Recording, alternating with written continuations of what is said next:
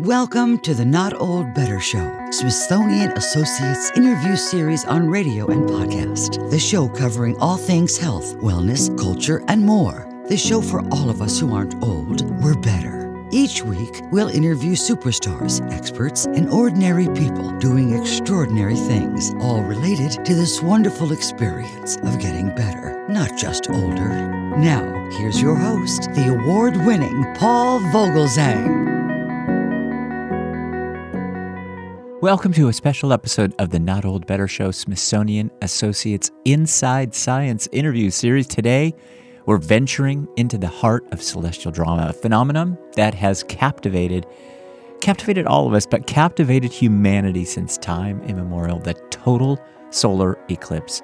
On April 8th, 2024, an extraordinary event will unfold across the United States, really across the world. A spectacle so profound it transforms day into night and unveils the hidden corona of our sun, casting an ethereal glow across the sky. This isn't just an astronomical event, it's a moment of communal awe and wonder that transcends age, culture, and time. Joining us to guide all of us through this cosmic journey is returning guest Smithsonian Associate Kelly Beatty, a luminary in the field of planetary science and space exploration. Kelly Beatty, the senior editor for Sky and Telescope magazine, is not just an observer of the stars, but a seasoned voyager who has led eclipse expeditions to the most remote corners of our planet. We'll talk about that and much, much more, but you will hear Kelly Beatty talk to us today about the sandy dunes of Libya, to the icy reaches of Antarctica. Kelly Beatty's experiences have not only captured the imagination of space enthusiasts, but have also provided invaluable insights into the nature of our universe. In today's episode, we'll explore the historical and cultural significance of solar eclipses. We'll delve into the celestial mechanics that orchestrate these breathtaking events. Kelly Beatty will share with us essential tips for observing the upcoming eclipse safely. Whether you're a seasoned astronomer, an amateur photographer, or someone who simply marvels at the beauty of the cosmos, this conversation promises to enlighten, inspire, and prepare you for the upcoming celestial spectacle. So, get those pinhole projectors and cameras ready, find your spot, right along the eclipse's path from Mexico through the United States as we embark on a journey through the shadows to witness the sublime beauty of the cosmos revealed in totality. This is not just an episode about the science of the skies, but a celebration of the moments that remind us of our shared humanity and the mysteries that lie just beyond our reach. Welcome to a story written in the stars, a tale of light, shadow, and the awe inspiring dance of the cosmos. Kelly Beatty will be presenting at Smithsonian Associates coming up. The title of his presentation is There Goes the Sun a total solar eclipse countdown. Please check out our show notes for more details about Kelly Beatty. But we have him today to tell us a little bit more about what he's going to tell us then. Kelly Beatty, welcome back to the program. Hey, what a great pleasure. Nice to hear from you. It is so great to hear from you too and, and talk a little bit about your upcoming Smithsonian Associates presentation titled There Goes the Sun, a Total Solar Eclipse Countdown. Tell us, what are you going to be telling us there at Smithsonian Associates? Oh, well, so, you know, relatively few people listening in and watching will actually see a total solar eclipse unless they're going to the path of totality. When the moon covers the sun, you know, it it completely it it doesn't do it for a whole hemisphere. You have got to be in the right place at the right time. And in this particular case, that right place and time includes the the United States from Texas up through northern New England in a broad stripe. And uh, I know a lot of people are going to be heading there so that they can see it. But importantly, everyone in the U.S., in the continental U.S., will see a partial eclipse on April 8th. It's a Monday. Um, some deeper than others. Some places almost total. It's going to be quite a spectacular event. April 8th. Okay, so we've got that down on the calendar. Historically, and and maybe even culturally, eclipses have, have always been significant events. Um, April 8th it will be, I know, for all of us, but they've fascinated humanity throughout history. Sometimes they're even seen as omens or, or significant celestial events. What do you think about that? what do you what do you make well, of that? Well, for sure. I mean, lunar eclipses where the the moon goes very dark and gets this coppery or bloody kind of color have been omens too. I mean, Christopher Columbus famously uh, knew uh, an eclipse of the moon was coming to um, induce the native population to, to do whatever he wanted. Solar eclipses, you know, unless the moon completely covers the sun, you almost can't tell that it's happening because the sun is still bright. You can't really look at it. But statistically, once every 375 years, uh, every place on the earth will be bathed in the moon's shadow uh, for a few minutes. And so you you hear these, uh, read these stories from ancient China and, and, various other cultures. They witnessed a total eclipse of the sun, and you know they thought the world was going to end. Uh, their their deities were somehow unhappy and had gobbled up the sun. And so um, it is definitely something that uh, uh, was seen as a portent for, for these ancient peoples. Nowadays, you know, we have our computers that tell us to the split second where and when these eclipses are going to occur, and so they are they are no less astounding to see. I have to say. I mean, there are there's nothing celestially that happens unless there were to be a supernova very nearby that is as spectacular and unexpectedly beautiful as a total solar eclipse. This is uh, an important event to to you, important to to so many.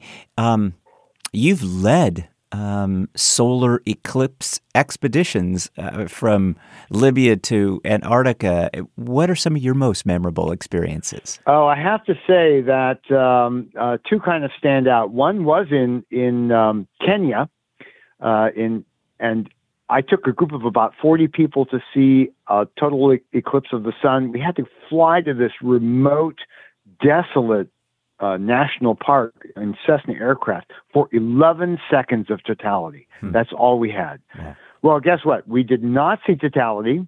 We it was cloudy. Not only was it cloudy, there was a torrential thunderstorm and a sandstorm powerful enough to block all, uh, knock our equipment off, uh, our tripods over. Hmm. And yet, uh, Kenya is such a beautiful country. We had these rich, rewarding uh, game drives, um, and and you know everyone went away happy. The thing about these eclipses is you can't control the weather. You sometimes you're just not going to be able to see it.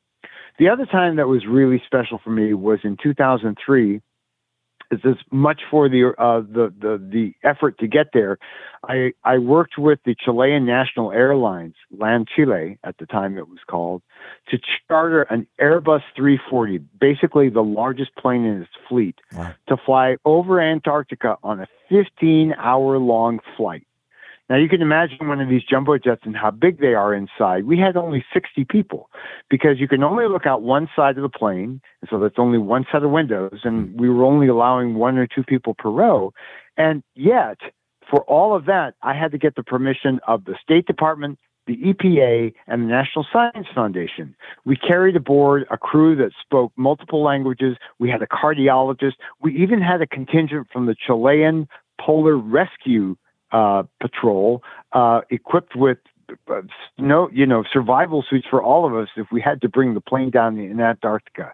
That was just an incredible amount of uh, prep but boy, was it beautiful when seen from the sky. Oh my gosh, that sounds wonderful, Kelly. I mean, are you still doing those? And and so the word umbraphile. I mean, do you have followers that join you? Are you uh, will you be doing something similar for April eighth? Boy, nothing quite that involved. Uh, we're yeah. going to a a nice uh, pri- uh, a, a nice private wedding venue in Fredericksburg, Texas.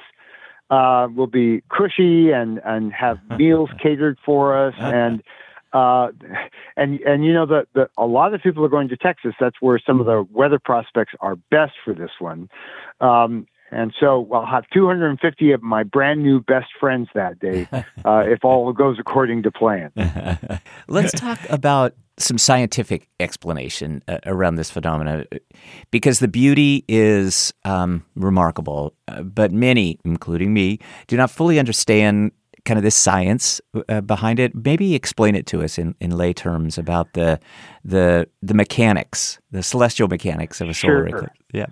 Well, let's start with the fact that they happen at all. All Yeah, right, yeah. The the sun is 400 times bigger than the moon, but it's also 400 times farther away. So just by coincidence, the sun and the moon appear about exactly the same size in the sky. If you hold out your arm and hold up your pinky finger, they're about the size of the, the fingernail on your pinky.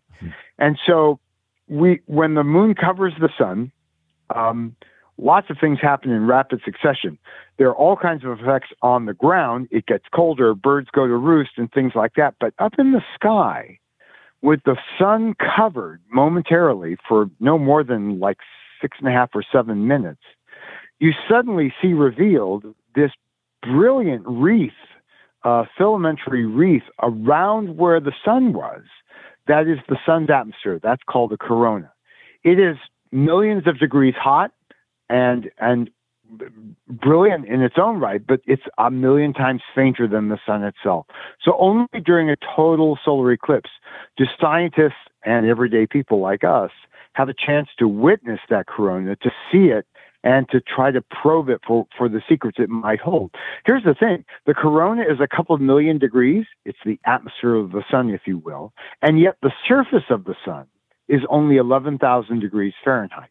And so one of the great mysteries in solar physics has been for a long time, what are the the the processes, the mechanic mech, uh, the mechanisms that cause this corona to become so very hot? And we're gradually getting a handle on that, not only by observing solar eclipses, but we have some satellites that are that are giving us a good um, uh, good understanding as well.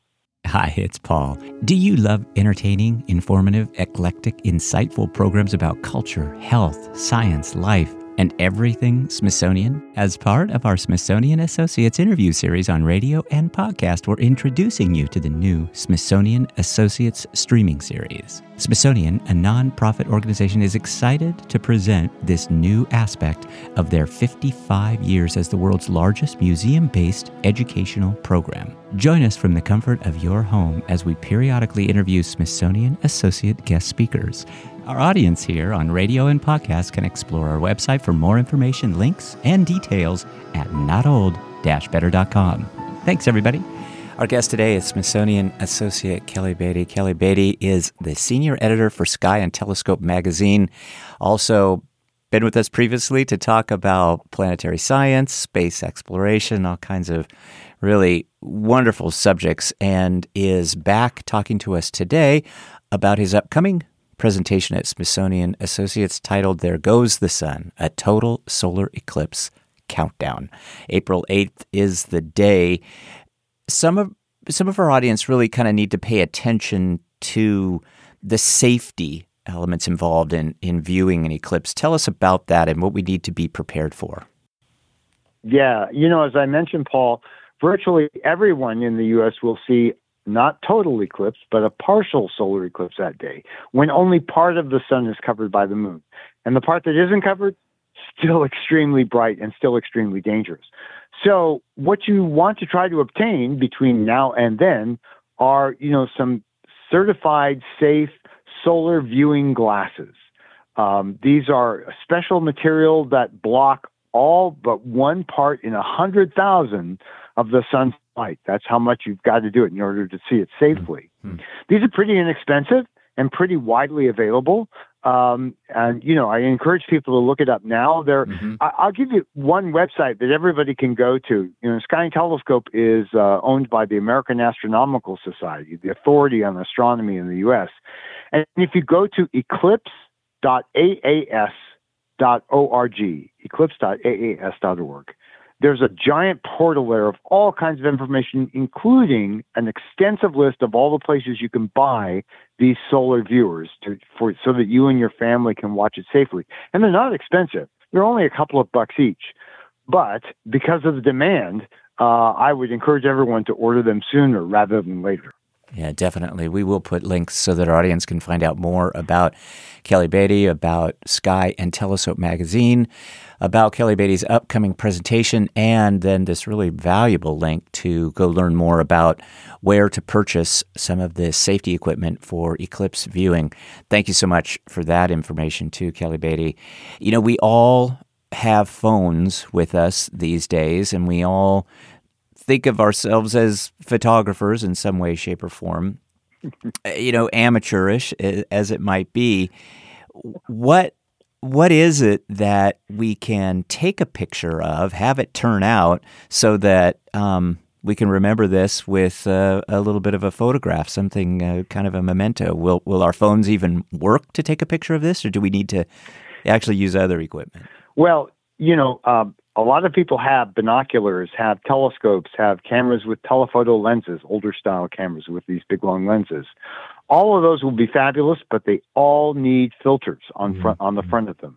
Not and you know I'm not talking about the little eyeglasses that you would use over your eyes. You just need a, a these same kind of special purpose solar filters mm-hmm. can be bought for your equipment. Now, let's face it, most people are going to try to snap a, the picture with their with their smartphone. And remarkably, modern smartphones are really pretty good at zooming in and getting capturing a lot of detail. But there are a couple of caveats. First, again, we're talking about only a partly covered sun. You will want to put a viewer, even the, the little handheld viewers that you use for your eyes, you can stick that in front of the lens of your of your phone and uh, and get a pretty decent picture you got to hold it steady, right? So there are two tips. These are pro tips for getting the best pictures. First of all, find a way to attach your phone to a tripod. Pretty easy. You can buy these little adapters for a tripod that are, you know, 10 or $15. Or if you've got a selfie stick, a lot of them will unscrew and the little clamp part at the end will will screw right into a tripod. So keeping the phone as steady as possible, even if you got to lean up against a building, will be a big help.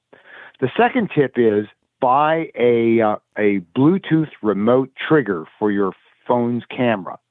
And uh, a lot of people might not know these exist. These will be really useful for selfies in the future, but in the meantime, they allow you to snap away without touching your phone. Hmm. It's like a little handheld clicker that uh, that lets you uh, take pictures um, with your phone untouched by your hand, and that will keep it as steady as possible, and therefore you'll get the best possible picture picture.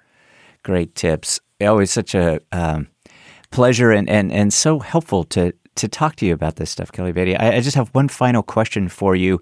Let's talk about future eclipses and, and how some of us uh, amateur astronomers can plan for those beyond April 8th. What what's coming up? What what should we look forward to and um, when expect should those. we expect those? Well, you know, there's a saying, Paul. Anyone who's seeing a total solar eclipse for the very first time is likely to utter these four words right afterward. When's the next one? Because they are totally, totally habit forming. Yeah. Unfortunately, there will not be any total eclipses of the sun uh, next year in 2025. The next one after this will be in August of 26. Uh, and the path that time uh, starts over Greenland, goes over Iceland, where the weather prospects aren't that great, but it goes right over the heart of Spain. And you know, a lot of people go to these eclipses not because they're chasing them all over the world, but they go to really interesting places, and the eclipse is just a convenient excuse. Mm-hmm. So uh, I will be. Um, uh, Sky and Telescope has literally rented an entire castle in Spain along the path of totality, and that's where I will be. And the next ones after that will be um, in 27, there will be one that goes right over Luxor, Egypt. Uh, over it starts over Gibraltar, ends up over uh, Egypt and the Arabian Peninsula, and then in 2028, if you've always wanted to go to Australia, here's your chance. There's going to be a coast to coast solar eclipse in 2028 that uh, ends up going right over Sydney, right over downtown Sydney. So those are a couple to look out for in the years ahead. Kelly Beatty, our expert on the subject of total solar eclipse will be presenting at the Smithsonian Associates coming up. Please check out our show notes for more details about Kelly Beatty and his upcoming presentation at Smithsonian Associates.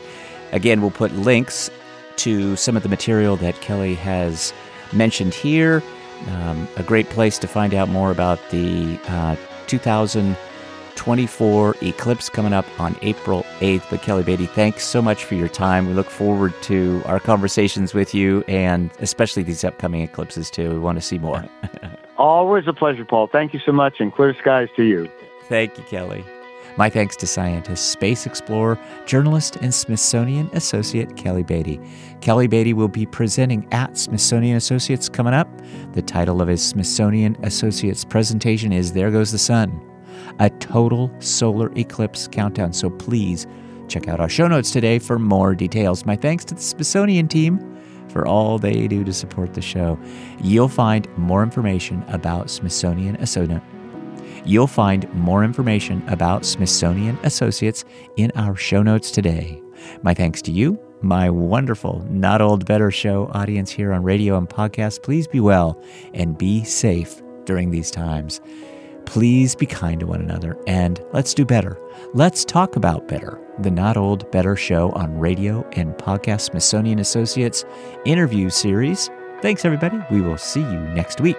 Thanks for joining us this week on the Not Old Better Show, Smithsonian Associates interview series on radio and podcast. To find out more about all of today's stories or to view our extensive back catalog of previous shows, simply visit notold-better.com. Join us again next time as we deep dive into some of the most fascinating real life stories from across the world, all focused on this wonderful experience of getting better, not just older. Let's talk about better. The Not Old Better Show, Smithsonian Associates interview series on community radio.